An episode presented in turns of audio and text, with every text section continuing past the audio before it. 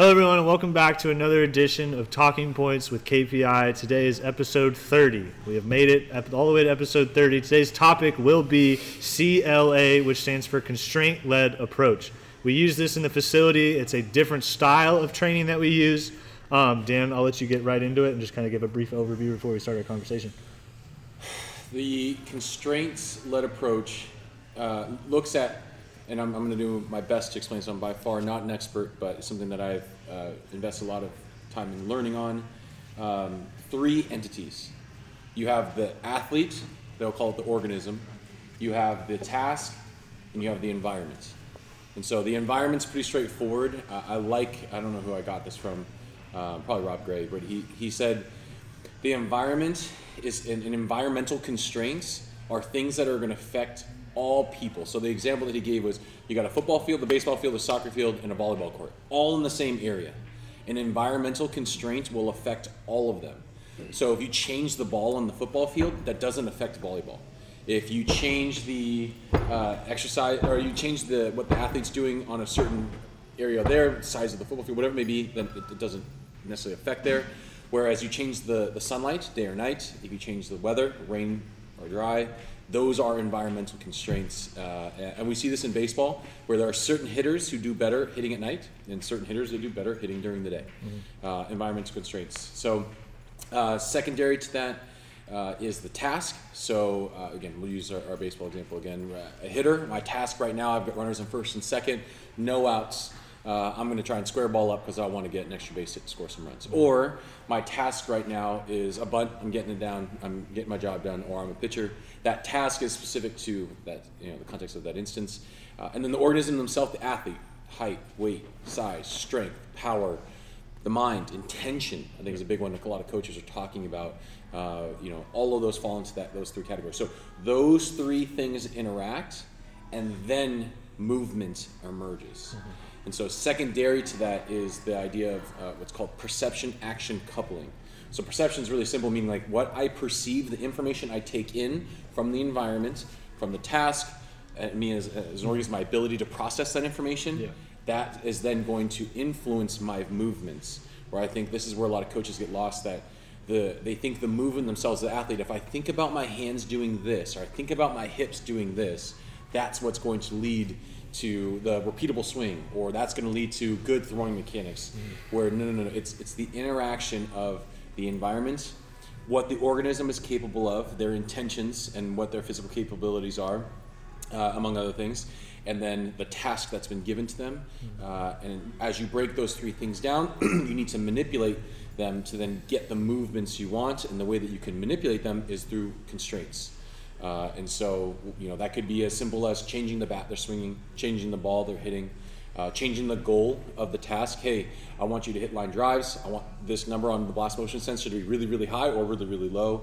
Um, uh, and so the constraints, a lot of times coaches will go into like physical constraints. I'm going to put a band around your arms because you're casting your hands and I want to stay tight. Well, that is a way of adding in constraints to a drill but there's a lot more constraints. I think the one that we, we've seen uh, in the facility is the perception of success and failure. I don't like hitting in the big cage when everybody's watching because if I swing and miss, I'm have the perception that I'm, I'm failing and everyone thinks that I suck. Yeah. And that is going to be a constraint where I'd rather just make contact and just put the ball in play than actually try and have the intention of hitting that line drive or, smoking that ball. Mm-hmm. So those two, and again, this is extremely simplified. Those two things kind of make up the, the constraints led approach, and how and how we kind of the basis of what we use in this facility. But I think before we get too granular and specific with our examples on how we use it in here, it's important to to highlight that this is all rooted in research and science and skill acquisition. That's actually really old. This is not new stuff. You know, people that study skill acquisition have been on this for quite a while. It just, I think, because it is. Uh, real scientific kind of information and stuff that it hasn't become mainstream and a lot it hasn't had a widespread adoption. Uh, but it is very rooted in science and research and like hey this stuff is real. This is how skill acquisition happens the most efficiently. Um, and that's why we use it because you know dan and i have done a lot of research on it and we've kind of now implemented systems with our hitting and our pitching that revolve around a constraints-led approach. Um, but it is rooted in a, in a really solid foundational piece of, of research and science. Um, and people get a little, you know, it's people don't understand it and they don't expect it. People get a little tripped out when they see our environment in here, and it, it's not. You don't hear coaches' voices very much in here. Um, we we coach in the environment. Um, we coach the way we set things up. Uh, we coach with our tech, and uh, our job's to make sure that they're executing the environment properly, not not for us uh, to change their swing or, or change their pitching mechanics. Because if we set up the environment properly, and it's individualized to a certain extent, they're going to do that on their own, which is the best way to learn. Absolutely. I think the this is going to feel like some of a tangent, but um, uh, there's a book, the How to Win Influence Friends by Dale Carnegie. As you read this book, the people who are very personable, and if that's you yourself, you're like, oh, I do that. I, I remember everybody's names. I, I ask them questions about how their weekend was. Like, I do all these things. But then once you become aware to that, oh, these are tools in my tool belt for getting people to like me and listen to me and oh, these are better coaching tools that I can put in my tool belt to coach athletes better, set up better practice plans, create environments or schemes for them to actually do the movements I want them to do, then you can double down on it. And I think a lot of very good coaches do fall into these buckets and the things and then use the tools that we're talking about, and they do it inherently, whether they are aware of it or not. But once you become aware of this uh, this style of coaching or this way of going about things, um, then again, then you can double down on it. and It makes things more uh, efficient and more, you more effective and it enables you and you've, you've gone through this process of i can work with more kids now. Uh, i can i can if i take care of the environment i take care of the right task i let the strength coach take care of the, the, the athlete themselves strength size power, all those things then i can get granular. Then i can get into the nitty gritty because i know that i've already taken care of most most of that needs to be taken care of. So Chase, go into a little bit because obviously you're the one kind of manning this uh, constraints-led approach inside of the facility. How have you seen the kids? I mean, obviously the ones that started here had been going through it the whole time, so they know nothing different. But how have you seen the ones that have come from the so-called cookie cutter approach to where it's I only swing one way at this facility to now it's you have an option. We hmm. have ways where you can solve this swing out. Other than that, how have you seen them react to that? Well, you're, you're you're basically trying to filter kids. You're filtering, like like Dan was talking about, filtering movements into the one that you want, right? And like that's the idea because it's it's actually a lot easier just to tell kids what to do, right? But that doesn't like the biggest problem with hitting, like being a hitting coach, is then all of a sudden they get to game time and then they go back to their old stuff, right? And so this allows them to figure like to solve these problems on their own, you know, and then be able to actually continuously execute what you want them to do, and then those movement changes and those like the skill acquisition actually sticks. Um, and that that- that's the biggest deal there is that you can sit there and tell kids what to do all off season. The game time happens, right? I'm stressed or whatever. I go back to my old habits. I mean, that's just the way that it works. And so allowing kids to understand one what problem they're trying to solve, but then two like letting them kind of figure it out as you go through, and then you know being the uh, the guide rails in the bowling alley to mm-hmm. keep them going in the right direction. I, I think the task piece is, is crucial to what you're talking about. Hmm. I think that the first justification of why we need to coach differently is that is the common thing almost every kid I sit down with in the, the assessment process. When you go back to games, you fall back to old habits. Hmm. Oh yeah, I always get told that. My parents, my mom, my dad, my coach, and it's like, well, that means that you aren't training or uh, developing your skill in a way that is giving you an opportunity to have success on the field. And I think that falls back to that task piece first. Is the task that you're being given from your coaches as relatable to an actual game, or are you just hitting off a tee, or are you just throwing bullpens to a target, or are you just executing this one task in this moment that maybe is a drill that's going to help you, but it's not the true task at hand of being a hitter or being a pitcher in a game. Well, that concept of transferring the training environment to the game environment, which is obviously the whole point of all this, mm-hmm. like it, it centers around the fact that you don't. So, like, let's say a kid has a crappy swing, and we want to change it. Theoretically, right? Give them a better swing. Okay. You don't change their movement patterns. You create a new one. Okay. Like that's how that's how the motor skills work. But what happens is you get under game stress and you go back to your default. Okay. So if, if, if I'm a coach using an old school approach or the normal approach of telling him what to do, and he doesn't truly acquire that skill, Yeah. all right, he makes you happy in the moment. Put your hands here. Now flip him a ball. He hits a line drive. Good. Okay. So he, he, he made the coach happy in the moment, but he didn't acquire that new skill. Like there wasn't any learning that took place. Okay. So if you don't create a new skill, one, and then ingrain that new skill with actual motor learning, then it will never show up in the game.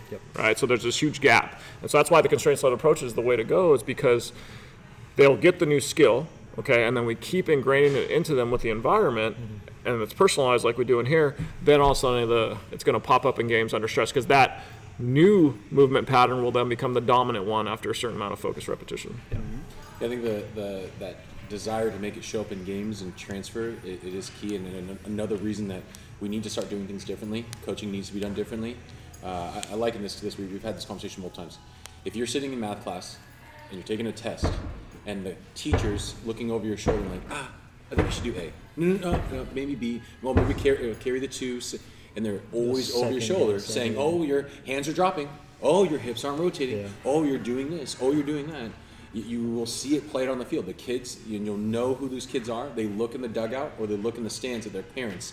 They'll swing and miss, or they'll do something bad, and they'll look at the coach. What did I do wrong? Can you help me, please? Yeah. Give me the answer. Yeah.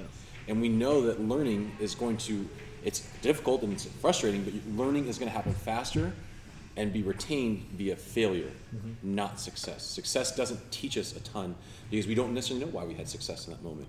Whereas failure and giving the right uh, tasks, the problems to solve, um, that's going to facilitate that true learning that we, we want to see. And that's why not only is it kind of silly, but it's also damaging for a parent or a coach to yell in the moment at that player, put your hands here, do this. Like it, it, it, you are not.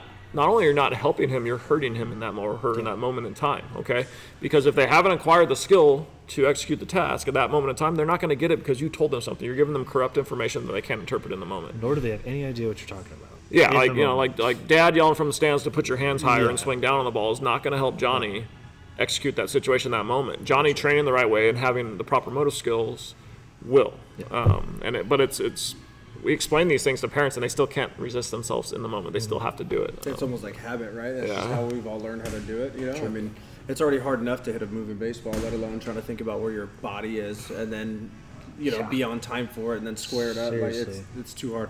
Getting kids to actually understand or be able to repeat those movement patterns is the most important part. But like putting them, putting everything together to allow them to do that and then coaching them through that is Yeah. the best way to go. Which I think I think that that repeating piece I, I say this a lot is like we don't want re- repeatable movements. We want adaptable. Mm. We want to be able to adapt to the night game or day game. We want to be able to handle the turf box versus the batter's box that has a giant hole in it, or the mound that's perfectly pearled out and tamped, or that has that massive hole because it's the last tournament of the day, and or you're throwing on the mound with turfs and versus throwing with cleats. Like we need adaptable athletes. We need repeatable outcomes. Yeah. We want to consistently barrel the ball up. We want to consistently throw strikes and throw hard. We want to have suc consistent success, but we have to have all these different routes to get there. And the reason, again, this is another big piece for us is that individualization, individualization component is every athlete's unique. And then if we say this is step one, two, three to having a good hitter, and every hitter should do that, and every pitcher should do that, you're going to instantly uh, eliminate at least 80% of the population, maybe 90% of the population that they can't do those things. Yeah. So um, the one, the one I'm going to comment here just a little bit.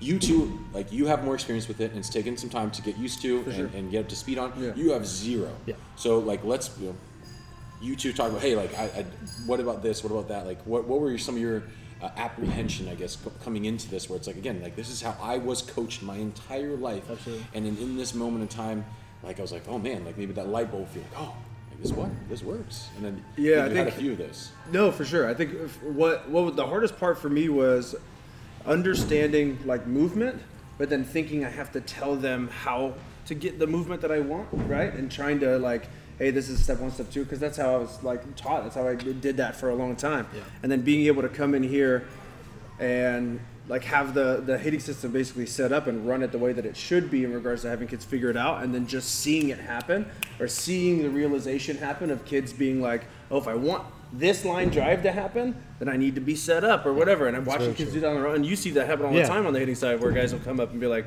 oh like so then this is like uh, a b and c or whatever and it just happens because you're allowing athletes to be athletes instead of being the athletes that you want them Absolutely. to be right they're Yes. not it's not my swing it's theirs and so let, allowing them to, to use the tools that they have to be the best hitters that they can and not playing someone else's game is a big deal And he's, he says it all the time too. It's I, I can't swing for you, and that's a big thing that I feel like coaches misunderstand, especially when I was playing.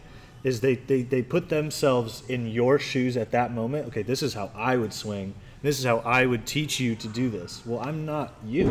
I can't. I can't be you, nor can I have anything to do similar with you. And you individually interpret information Exactly. differently. I? I. I, I might take that differently when you say it in context. Uh, but one thing that Chase does really well is he lets the players, and I've noticed this with all the coaches, even Curtis, Chase, Patrick, they let the players kind of figure it out themselves. They'll they'll lead them, like he said, they'll put the guardrails there, but they're not going to solve the answer for them. They know the answer, but they want them to get it. They want them to say it so it's verbally affirmated in their head. Okay, I get it now. I just need. Okay, I get it. All right, change this. But they never said a thing. It's all them going through it, and that's what I've.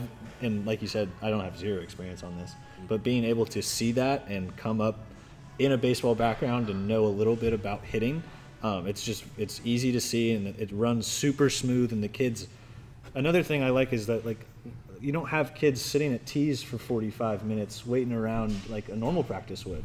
There's always something to do. You're doing something at all times. Your your constraint led approach is always applicable in whatever you're doing, um, and the coach is able to get that in there as well. So I, I from zero experience, it's very it's very nice. to hit on that actually what it, what it allows me to do in my mind and the biggest thing that like got me sold too is it allows me to be a coach Yeah. and understand how you process information mm-hmm. understand what else you need outside of like the environment and or, like what we set up in here to be able to then do that. And then that then can bleed into more you know, like now I'm getting better here and getting better here because I'm we are tailoring everything to how you process information.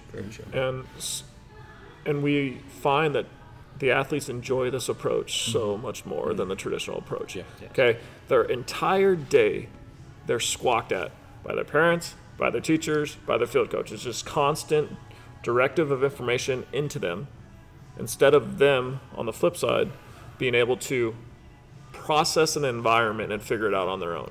Okay, so not only do we know objectively that this is the best way to improve motor skills and and and, um and acquire new motor skills, but we also can, somewhat subjectively, but based on the you know the feedback and the retention we have in here, the enjoyment the athlete has with this kind of approach is at a much higher level than just sitting there and having some some guy tell you what to do with your hands or your back foot or something. Yeah, the uh, I'm gonna forget the name. Somebody I follow online calls it the, like the teacher king. Like you're in the front of the room, and I'm the I control all the information. I got all the answers. You got to wait for me to give them to you. And once I do, then it's your job to then make sure you remember when we take the test. Yeah. Because when you fail, it's your fault. Yeah. But when you have success, oh, it was me. Yeah. And I'll, I'll, I'll make I'll joke on this where it's like the kid hits a bomb or, or has a really good outing and it's like, oh, you're welcome. Yeah. And they'll start, oh yeah, thanks, Dan. I'm like, no, I'm totally kidding. Like, it, Yeah. it's with hundred percent you because when you have the success, it's yours. When you have your failure, it's yours, and it will always be that way. And I, I do think that's something that the, the kids enjoy uh, in here. And I think on our end, and, and Dan and I have been through quite a bit of staff at this point in time, it's an ego check for the coach to teach this way sure, and to for coach this way. Because basically, what, what the constraints led approach is saying is that the coach's words and directions don't matter very much. Okay? And 90, 95% of coaches think that their word and their direction is the most important thing in the world, you know, to the player. And it's not. We know that not to be true. Um, so you have to kind of, as a coach, step back a little bit and understand, like, I'm coaching in the environment, and now my job is to make sure they execute that environment properly. That's a much different mindset, and, and it does take some ego checking. And we've had plenty of coaches come in here and really, really struggle with it. You know, Chase adapted and, and adopted, but we've had coaches kind of not not not do that, and we've and we've had to kind of part ways. And and you know, the line and it can be kind of harsh sometimes. It's like they always want to say, "Well, this is what I think works," and not interested in what you think works. All right, I'm interested in what actually works. You know, so and it's it's tough. You think of those three things. There is like environment, task, athlete. Absolutely. The coach isn't in that equation. Nope. Not saying they're not important, but and this is something we get knocked on. A lot of kids, oh, I don't get coached a ton in this facility. You have no idea how much we invest time, energy, and money into creating the environment, choosing the right task, designing the, the program for the athlete. To then all that matters. The only limiting factors for you achieving your goals is how hard you're willing to work.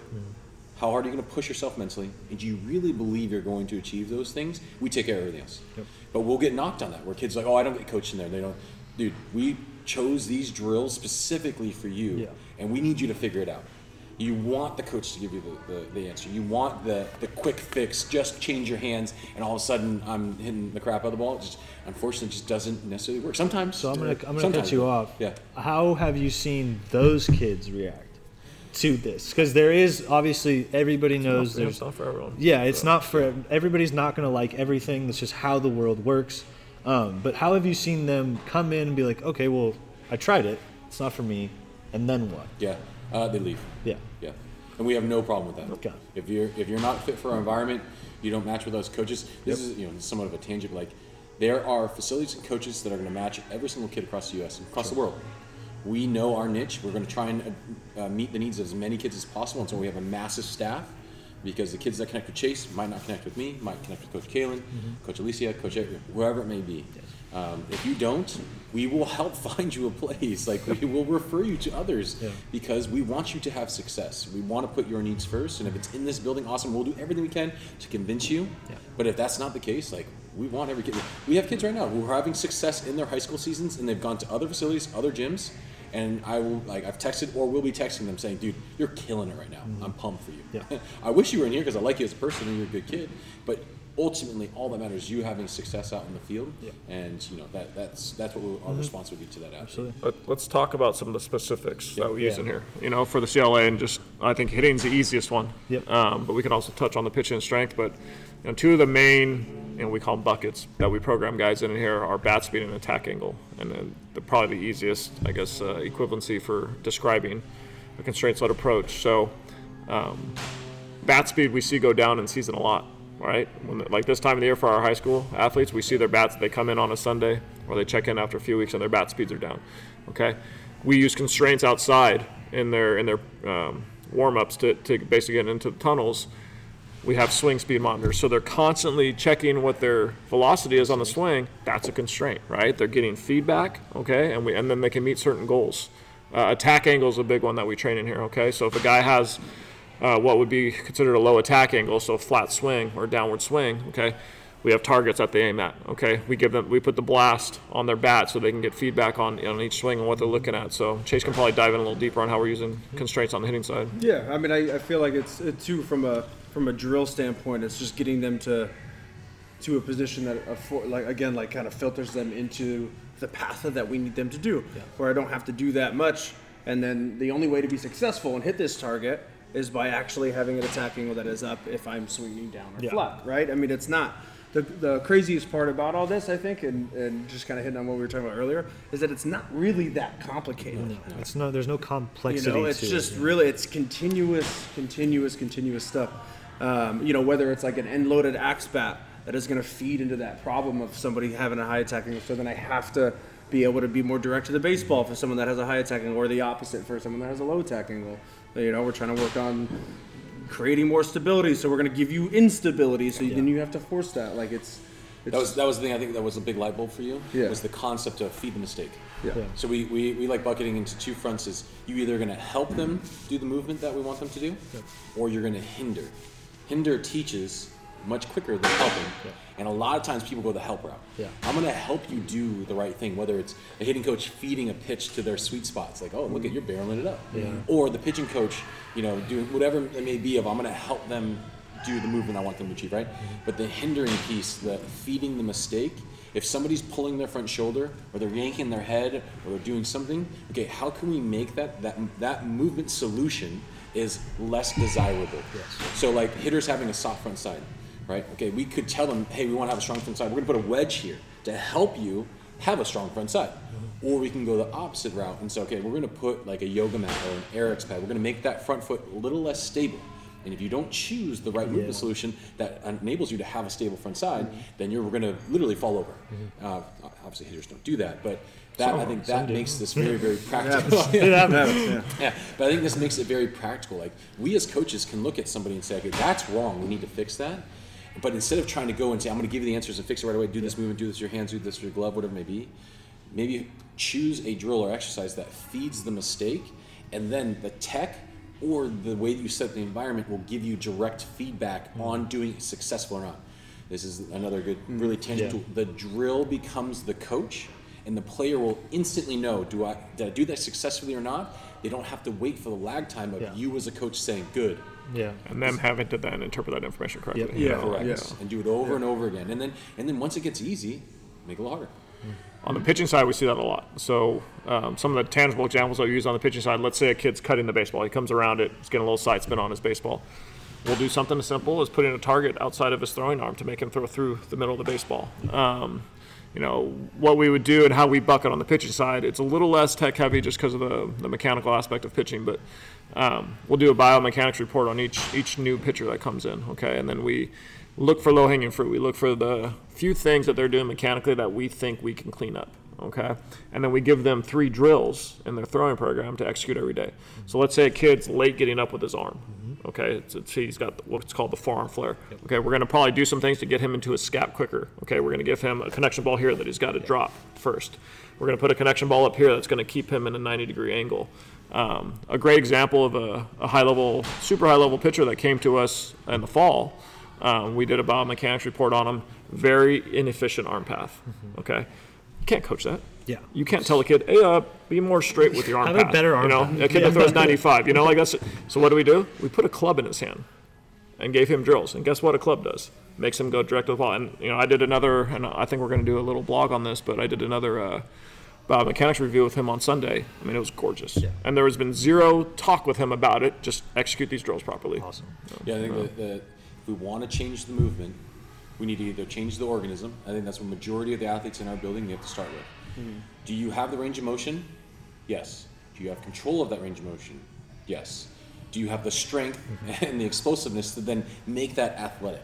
Yes. Okay, then we're in a good spot from the athlete standpoint. Mm-hmm. Majority of athletes under the age of 18, no, no, no, somewhere Yeah. along that line. Hmm. The- Once you get past the organism, okay, we're going to continue to always try to manipulate and train and get in the weight room and all that. Then it's the task. And we need to make sure the tasks are appropriate in addressing the things that, from a mechanical standpoint, are their deficiencies. And so I think everybody skips the organism. They don't want to. They don't want to deal with that 120 pound kid. It's like, oh well, just come do hitting lessons with me. Dude, you are 120 to 140 pounds. Yeah. Like every eighth grader to sophomore, sophomore slash junior in high school that says I want to play college baseball and they have no interest from a, a college coach, they weigh less than 160 pounds. Yeah. And it's just simple. That's a simple bucket that you can check. But the, strength, the, the hitting coach isn't talking about meal and nutrition and all that, right? So once you then address the, the task, the last is the environment. I think that's something as we moved into this new space, we were intentional having a, a massive cage. Because the biggest issue with the hitters specifically, and the pitchers too, is there is a drastic difference in the environment inside a facility and outside the facility. Hmm. There's no pressure. There's no umpire. There's no uh, uh, fear of failure to a certain extent. Uh, and so we've, we've used live at bats towards the end of the winter to try and get as game like as possible. We're never going to be 100% there. Sure. Um, even even if we, you know, God forbid, some point figure out how to have a field, like we'll still never be game like because being on the varsity field, playing against your rival, like that, that pressure and that feeling, we cannot replicate that in that moment. But that that should be the progression that we should do as we work through this this thought process. Not only that, like we use the machine in the big tunnel, especially at a similar distance that a pitcher releases a baseball. I remember when Chase started up when we moved in here, and they would put the, the machine right down the middle. I'm like, that's not where the angle is when a pitcher throws a mhm. baseball. You know, I remember like, and I was like, put it at the same angle. And it's like, oh crap, like that's constraints led approach. Those are all like copy the environment, set up the environment so it's more mm-hmm. game like, so the hitters, you know, execute I thought better. it was funny the other uh-huh. day. Uh, it was like what a month ago, and you're like, I cannot figure it out. This cage is like should be lighting everybody up, and they're crushing it. And this kid cage should be the easy cage, Yeah. and they're like swinging and missing. This is our youth program, and I walk over and it's like, dude, that's like. Josh Hader, like arm slot fastball from the left side. Like Yeah, kids yeah. don't see that, and they're Yeah. literally like it's right down the middle, like meatball, but it's coming like at like a 15 to 20 degree angle from the left hand Yeah. side. I was like, But no- then we had like 90 Yeah, in that's here for the Yeah. youth kids, and they're Just crushing straight it. I'm like, up. you have no business hitting that. Like, that's great. yes. So you that- know, I, think, so. I, I think some of the, uh, you know, the, New podcast topic, perceptual Yeah. aspect of hitting. Yeah, yeah, sure. I, I, I think the um, that the takeaways that I want from this is that the constraints-led approach is already being implemented. Yes. It, it is used by the best coaches, whether they know it or not. It is very, very simple. If you want a new movement, okay, is it an organism issue? Is a, the task that they're trying to address? The environment is really the one that's tough to, to change because we, we Yeah. can't create a game like environment as much as we want to in a facility. Beyond that, we want to make sure the information they're given, perception, is as close to game like as possible, and you give them the opportunity to process that information versus us as coaches barking at them and giving them that information. Now mm-hmm. that's corrupt, like you said earlier, mm-hmm. and you are manipulating that the connection between the perception and the action. Uh, and then I think the, the last piece is a very, very useful tool. We already do this a lot, but it's feeding the mistake. If you have a movement that you want to get rid of, make it so whether the drill, the environments, or the athlete themselves, that makes that movement as undesirable as possible without obviously not killing anybody. But um, you know, make it so that, that that choice, if you're looking at you're thinking about your test A, B, and C, well, you're going to put D on the back of the test. So you're like, man, well, I got to flip the sheet over. I don't even know that D was an option. Well, yeah, because I don't even want you to choose that one. Yeah. So um, yeah, I think that this you're going to start, and you already know there's a lot of coaches who are, who are using this and talking and using this language. It can be made very, very simple, um, and you know I, I think that uh, it, it's it's already being used. Um, but again, once you know and you're aware, you can double down on it. Absolutely. All right. Good. There we go. Thank you, everybody, for listening to episode number 30 of Talking Points with KPI. Please follow us on all our social medias and be on the lookout on YouTube for this episode. Thank you guys very much. See you guys next time.